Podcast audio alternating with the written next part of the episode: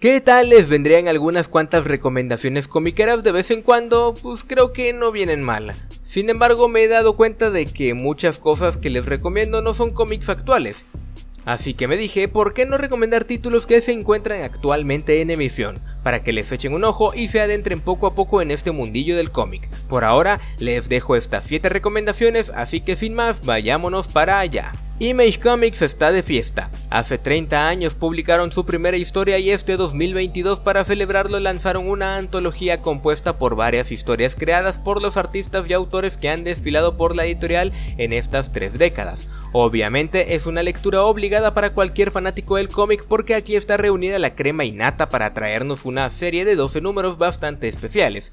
Y la verdad es que a un super precio ya que te cuestan lo mismo que una grapa y son pequeños tomos individuales. Yo realmente le echaría un ojo si fuera tú. El mundo se ha acabado. Todo lo que queda son pandillas de niños que viven entre las ruinas, pero Sid cree que debe haber algo más por ahí. Cuando ella desaparece entre los páramos, su pandilla lo arriesgará todo para llevarla a casa. Una historia sobre las cosas que más importan, tu supervivencia, tus seres queridos y obviamente tu colección de discos de vinilo. Escrita por Matthew Rosenberg e ilustrada por el genial Tyler Boss, este cómic es único tanto en su narrativa como en su historia, un poco del Señor de las Moscas pero ejecutado de manera distinta al que vale mucho la pena leer. Descubre la próxima franquicia de acción taquillera del icónico Keanu Reeves, en su debut como escritor de cómics, quien junto a Matt Kint y Alessandro Vitti nos entrega una nueva serie brutalmente violenta sobre la lucha de un guerrero inmortal a través de los siglos. El hombre conocido como Berserker es mitad mortal y mitad dios, maldito y obligado a la violencia incluso a costa de sacrificar su cordura.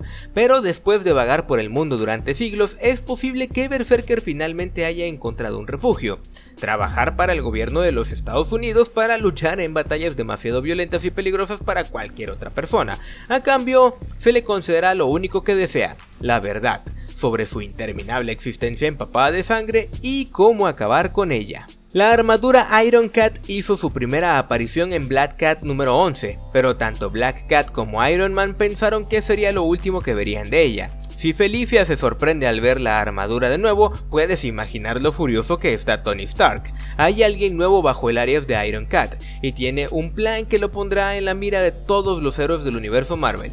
De Jet McKay, quien recientemente lo ha estado haciendo decente en Marvel, y Per Pérez, no te pierdas esta fantástica nueva miniserie. Si tuvieras un deseo, ¿qué desearías? Y también, ¿qué pasaría si todos los demás también tuvieran un deseo? Eso es posible gracias a 8 mil millones de genios, la nueva serie de 8 números de Charles Full y Ryan Brownie, una dupla bastante buena si me lo preguntan. Exactamente en el mismo momento todas y todos en la Tierra obtienen un genio y un deseo. Esto claramente provoca que se desate el infierno en la Tierra, de una manera muy entretenida, y eso es solo el principio, así que abróchate el cinturón para el viaje más salvaje de este año. Son los últimos niños en la Tierra, que también resultan ser vampiros. Más de lo que pueden recordar, estos niños vampiros han vivido una vida eterna maravillada entre las ruinas de la humanidad. Pero algunos eventos impactantes fracturan al grupo y los ponen en un camino de descubrimiento que hará añico su inocencia para siempre. Este es el debut de Jeff Lemire como autor exclusivo de Image Comics,